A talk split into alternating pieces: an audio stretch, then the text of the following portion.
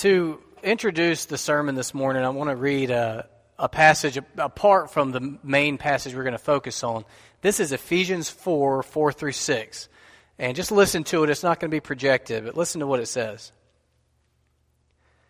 There is one body and one spirit, just as you were called to the one hope that belongs to your call one Lord, one faith one baptism, one God and Father of all, who is over all and through all and in all. I want you to imagine widespread Christian collaboration.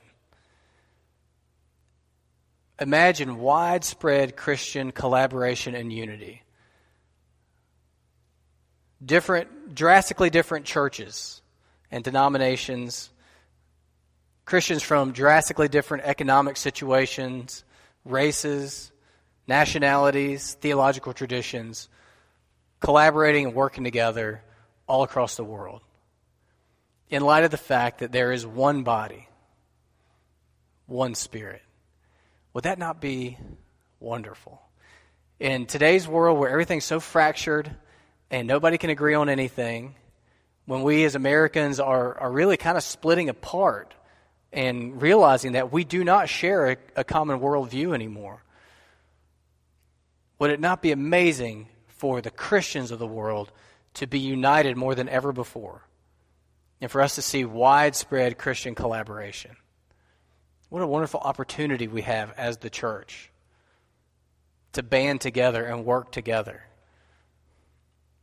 Mark chapter 9, verses 38 through 41 give us three good reasons to work toward that kind of unity and that kind of collaboration uh, where we could be praying for our brothers and sisters of other churches and celebrating their victories and participating together across church and denominational lines. Three good reasons to work toward that kind of unity. But first, we'll set the stage before we get to verse 38, if you'll remember over the last several weeks, the disciples have had a hard time. Maybe some of you have had a hard week. The disciples had a hard week. First, they failed when they tried to cast out a demon. Very publicly, they tried to cast out a demon and they failed miserably. And then Jesus publicly rebuked them because of their lack of faith, which is why they couldn't cast the demon out. Then, as Jesus begins to privately try to teach them his core message that he was going to have to die on the cross, they couldn't understand what he meant. And they knew that they weren't understanding Jesus' core teaching, but they were afraid to ask him about it. So they failed to cast out a demon. They failed to understand what Jesus was all about. They knew they were failing to understand it, but they were too scared to ask him about it. Then Jesus catches them arguing about who's the greatest among them and has to correct them. So they're not having a stellar week. This isn't one of those weeks where they just keep winning. It's one of those weeks when they keep losing. And that's when we hit verse 38. John said to Jesus, Teacher, we saw someone casting out demons in your name, and we tried to stop him because he was not following us. John, in essence, is telling Jesus, we saw somebody doing successful ministry in your name, but don't worry. We put a stop to that. You know how we failed to cast out a demon a couple days ago? Well, we saw some jerk casting out demons in your name, and we nipped it in the bud. Why? Because he was not following us. In other words, he wasn't one of us. We own Christian ministry.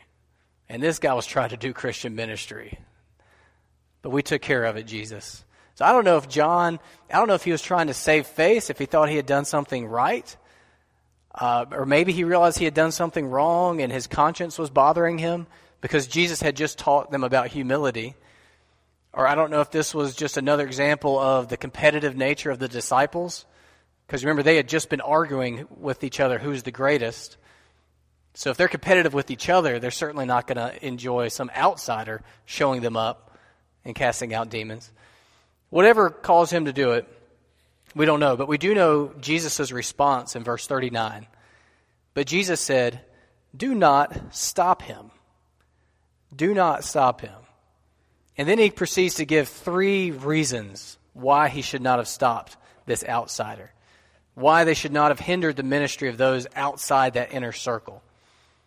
So, if you're a note taker and like a heading title, this one would be Three Reasons to Pursue Widespread Christian Collaboration. Because Jesus here, he's just telling them reasons why they should not hinder someone, but I think these principles go beyond that to why they should actually have encouraged him and supported him in his ministry in Jesus' name. So the first one one working in Christ's name is one not speaking evil against Christ. One working in Christ's name is one not speaking evil against Christ. Verse 39 Jesus said, Do not stop him, for no one who does a mighty work in my name will soon will be able soon afterward to speak evil of me. No one who does a mighty work in my name will be able soon afterward to speak evil of me. So there was a lot of evil things being said about Jesus, and it was growing. He had the Pharisees and scribes and Herodians who did not like him. And they were questioning everything he did. You know, why are your disciples not fasting? Why are you eating with sinners? Who do you think you are forgiving sins? Why are you healing on the Sabbath? They're just at him constantly, accusing him. They accused him of blasphemy. And it was growing. The opposition was growing. And we even see that these people were working together, plotting how they could destroy Jesus. So you had all these religious and political elite speaking evil against Jesus' name, hating Jesus, wanting to snuff him out. Jesus no doubt knew that the crowds were about to turn on him. All the crowds that were shouting, Our Savior, our Savior, were soon going to be shouting, Crucify him, crucify him. And then Jesus even promised his disciples that they were going to be spoken evil of. That everybody that was persecuting him is going to persecute them eventually. Write down and go look at sometime John 15, verses 18 through 20. And in those verses, Jesus just very bluntly promises You've seen how the world treats me, expect the world to treat you the same way. If I have been persecuted, you can count on the fact that you too will be persecuted. And then soon, in Acts, uh, the first Christian martyr, his name is Stephen stoned to death for following Christ. Eventually, almost all of the 12 apostles are killed for following Christ. And that promise echoes through history to us today. We are not promised that the world is going to love us. We're promised the exact opposite. The world is going to misunderstand us and they're going to hate us and there's going to be persecution. Okay, what we have enjoyed as American Christians is a historic, global historical anomaly. It's not normal for Christianity to be heralded and celebrated in the world. Normally, because we're not of the world, the world doesn't get us. And so there's a lot of people speaking evil against Jesus, and it's just growing. So the application for us, what he's saying to them is cherish every person not speaking evil against you. Cherish every person doing work in my name because that's one less person set against you, speaking evil against you. Even if this person is not of us, even if it is someone outside of the church sphere you're comfortable with, even if it's not someone from Doolin's Grove or not someone who's Advent Christian or even not someone who's a conservative Christian, cherish the fact that they are doing work in Christ's name and therefore they are not setting themselves against you. Because in this world, you've got plenty of people set against you. So that's one reason that we should collaborate, work together. And we should celebrate those doing work in Christ's name, even outside of our sphere. Okay, because that's less people who might persecute us. The second reason, in verse 40, one who is not against Christians is for Christians. And this is similar to the first point. But one who is not against Christians is for Christians. Verse 40 For the one who is not against us is for us. Now, this is extremely clarifying, I think. he just basically says there is no middle ground. Okay, people are either for you as Christians or against you as Christians. They're either for Christ or against Christ.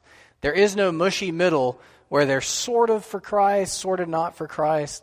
It's one or the other. He says the same thing in Matthew 12 30. Whoever is not with me is against me, and whoever does not gather with me scatters. Either for or against, either gathering or scattering.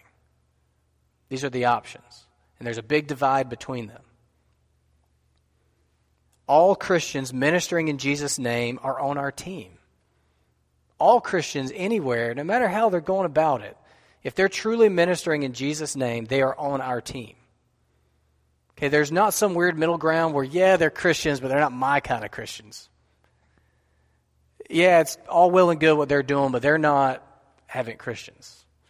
Or they're not conservative Christians. Or they're not Doolin's Grove Christians. So we eye them with suspicion. No, they are on our team if they are truly ministering in Christ's name.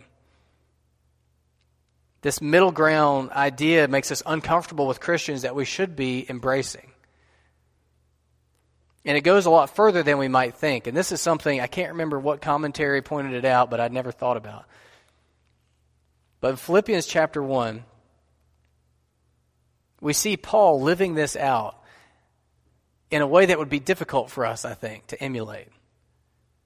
He's writing to the Christians in Philippi, and he says, some preach Christ from envy and rivalry, but others from goodwill.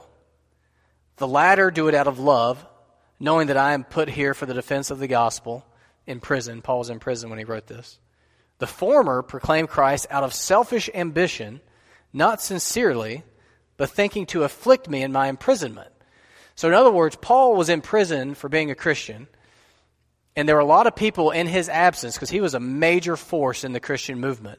There were a lot of people in his absence going out and ministering in Christ's name. Some of them genuinely, and they, they hoped that their ministry would encourage Paul. And some of them with really bad motives. They basically were trying to show Paul up. Maybe they were trying to show Paul, we don't need you. I don't know. Maybe they were jealous of Paul's extremely successful ministry. I'm not sure why they were this way, but they preached Christ from envy and rivalry out of selfish ambition, not sincerely, but trying to afflict Paul. So here they're preaching Christ with just the worst motives you can imagine. And listen to what Paul says. What? What then? Only that in every way, whether in pretense or in truth, Christ is proclaimed and in that I rejoice. So here's Paul looking at these people who are actively using ministry to try to hurt him. Terrible character issues and motives. I mean, all kinds of red flags, problems. This is a very problematic ministry he's referring to. And he says, you know what, at the end of the day, if Christ is proclaimed, I rejoice in that. Now, if Paul can say that about these people, that opens up a huge swath of Christianity that we can embrace and rejoice in their ministry, even if we aren't sure about their methods. In fact, even if we're not sure about their character. If Christ is proclaimed, we have reason to rejoice. Now, that's a challenging thought for me. I imagine it's a challenging thought for you. But ultimately, one who is not against us is for us in the Christian cause. Now, this doesn't mean we never speak up when there are these red flags, especially, especially in your church. So if you see me preaching and you're it's clear that I'm preaching with envious motives or out of rivalry or out of some angry, selfish ambition, you shouldn't say, well, remember that sermon he preached a while back? Let's just rejoice that he's preaching Christ and look the other way. No, in our ecosystem, you need to hold me accountable and your Sunday school teachers accountable and this is the right place for you to address that. Bring it to my attention. If I won't listen, get some a witness to come with you and bring it to my attention. If I still won't listen, uh, go over my head, talk to denominational people, and have them address it with me. If I still won't listen, it's time to remove me. Okay, I'm not saying we should just embrace ministers with problematic character. What I'm saying is, outside of our sphere, where in churches that we have no authority, it's not our, our business to write off churches and Christian ministries. It's our business to support and be glad that Christ is proclaimed. Now, there's a lot of intricacies that go into that, especially if it gets into the zone where there's false teaching. See, the Bible treats false teaching much more harshly. So we can't celebrate a ministry that is blatantly not even preaching the gospel. But anybody that is genuinely proclaiming Jesus Christ as the Lord and Savior, our core disposition toward them should not be suspicion or competition, but love and brotherhood and embrace. Now, that's a hard saying that needs a lot more explanation. But at the heart of it is the idea that we're all on the same team and there are no Christian competitors. And that means there's no place for jealousy. You know, when Arlington Baptist Church proclaims Christ, we rejoice. When Clear Creek Baptist Church proclaims Christ, we rejoice. When Presbyterians proclaim Christ, we rejoice. When liberal Christians proclaim Christ, even though there may be a host of things we disagree with down the line theologically, we rejoice that they're proclaiming Christ. When charismatic Pentecostals that believe in spiritual gifts that, that make us uncomfortable proclaim Christ, we rejoice. Because we're all on the same team working toward the same goal. And the third reason, motivation for widespread Christian collaboration, even small deeds done in the name of Christian collaboration are significant. Even the very smallest deeds done by Christians working together with other Christians are significant. Look at the final verse, verse 41. For truly I say to you, whoever gives you a cup of water to drink because you belong to Christ will by no means lose his reward. Whoever even just gives you a cup of water to drink because you belong to Christ will by no means lose his reward. In other words, take all the help you can get and give all the help you can give. Don't stop this man from casting out demons in my name. Don't stop one who does a mighty work in my name. Don't even stop someone who's doing a, a tiny work in my name because it all counts. It's all important. Take all the help you can get and give all the help you can give. Even the smallest acts of Christian collaboration are to be rewarded when we pray for each other beyond our little sphere, that's a rewardable act. If we communicate events for each other,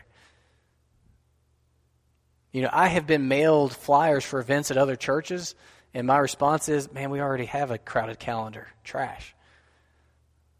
And I'm kind of rebuked by this passage. Send people to each other's churches.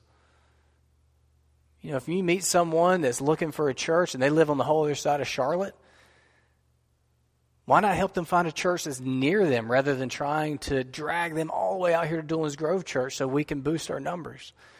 We don't need to boost our numbers. Jesus said he would build the church. He'll add to our number those who are being saved. I believe that he will.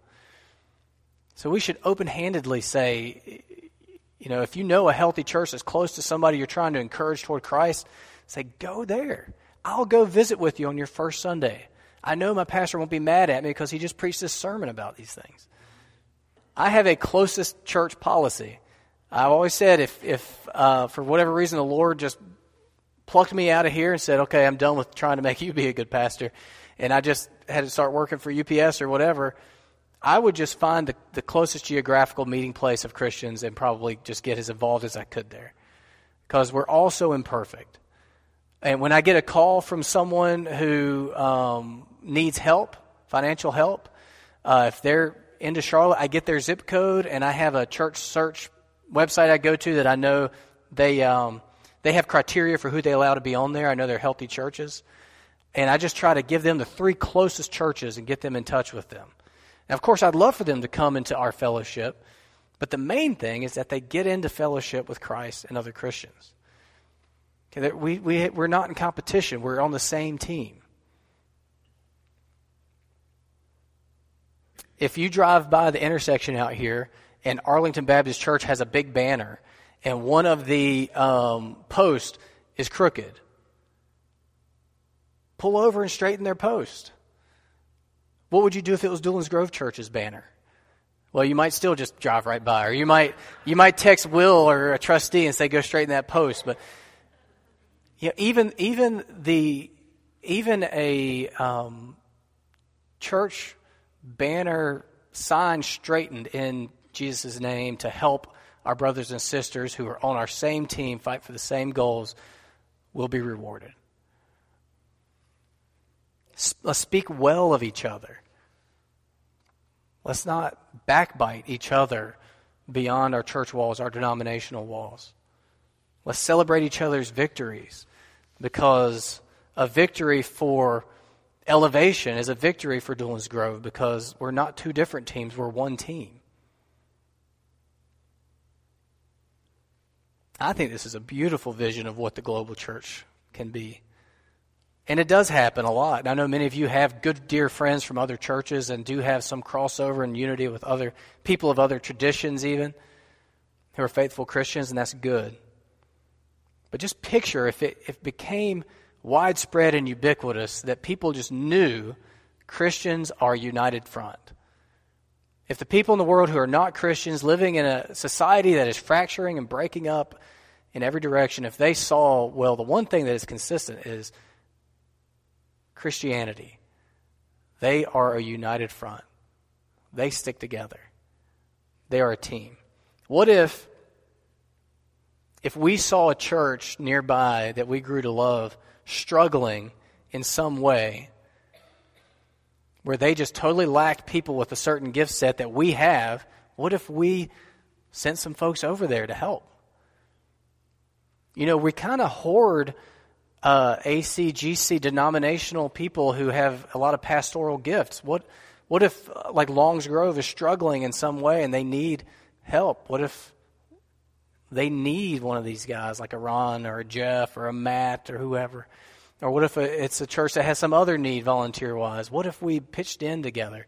What if we have a need and another church from outside said, well, hey, you know, this guy's really gifted here. Why don't, why don't we let him come over and help you? Will we be open to that? What if instead of reinventing the wheel, churches join forces on things? You know, we um, we used to have this college thing, the Yak. Stephen and Krista remember the Yak and Will, and uh, you know, we had a lot of lot of college age young adult people in their twenties come, but it was difficult for us to sustain. Nobody here felt called to take leadership of it, and um, I was looking recently on Arlington Baptist Church's website, and they apparently have some college weekly Bible study that meets at Nova's Bakery in Mint Hill at Hood's Crossroads, and uh, it looks like there's a couple of churches involved. And I've contacted their pastor to see what it is and start talking to them if maybe that's something we could get involved with. And you know, what if we could work together like that? Maybe I could be one of their rotating Bible teachers, and our twenty somethings could get involved in that. Wouldn't that be good? And then, of course, we have that fear. Well, what if, what if all of our 20 somethings go there and they meet this other pastor who's way cooler than Matt? And we lose all of our, that whole generation of our church. I just think that that fear is an illusion. I just don't think that's anything to worry about. I mean, very worst case scenario, this uh, group of maybe two dozen people in their 20s that I have on my list of people I still pray for from Yak maybe all of them start to trust and follow Jesus Christ, and maybe they do all go to Arlington or some other church. But they're trusting and following Jesus Christ as opposed to just orbiting around out there because we have all these 20 somethings just orbiting around and you can't get them can't get them connected to Christ. I would much rather them be connected to Christ at another church than their closest affiliation being Doolin's Grove, but yet they're not trusting and following Christ. We can work together on these things, I think. You know, on a basketball team, it's not a it's not considered a negative when one player passes the ball to another who scores. Okay? It's just part of being on the same team together. I don't think we have to be afraid. You know, what if all of these parachurch organizations, you know what a parachurch organization is? These are Christian organizations that aren't um, located at any one particular church. So, crisis assistance ministry would be an example of that. Crisis assistance ministry came about when pastors from all the local churches in Charlotte said, We've got a lot of poverty and we don't know how to handle it. Let's pool our resources and hire some people who can do some real evaluation of the needs, people who are calling us. That's how it began. What if all these parachurch organizations just started to just overflow with volunteers and support as we started to just roll up our sleeves and get to work together? You know, for you to minister in Christ's name using your gifts doesn't only always mean it has to be here in this sanctuary on a Sunday morning. There are myriad opportunities for us to roll up our sleeves and get to work for the cause of Christ that would maybe look more like getting involved with crisis assistance ministry or the pregnancy resource center. You know, Doolin's Grove doesn't have to start a pregnancy resource ministry. Okay, there's already one up and running, and we can get our weight behind that. There's many, many opportunities for us. What opportunities might open up if we collaborated with other churches and denominations and parachurch organizations? Because time is short, the stakes are high, and all who minister truly in the name of Christ are on the same team. So, that concludes the sermon. And I want to turn toward communion. And as we turn toward communion, as we take these elements, it's meant to reunite us with Christ, to refresh our bond with Christ, but also our bond with one another. And let it remind you that there is one body, one Spirit, one Lord, one Savior of us all. As 1 Corinthians 10 16 through 17 says, The cup of blessing that we bless, is it not a participation in the blood of Christ? The bread that we break, is it not a participation in the body of Christ? Because there is one bread. We who are many are one body, for we all partake of the one bread.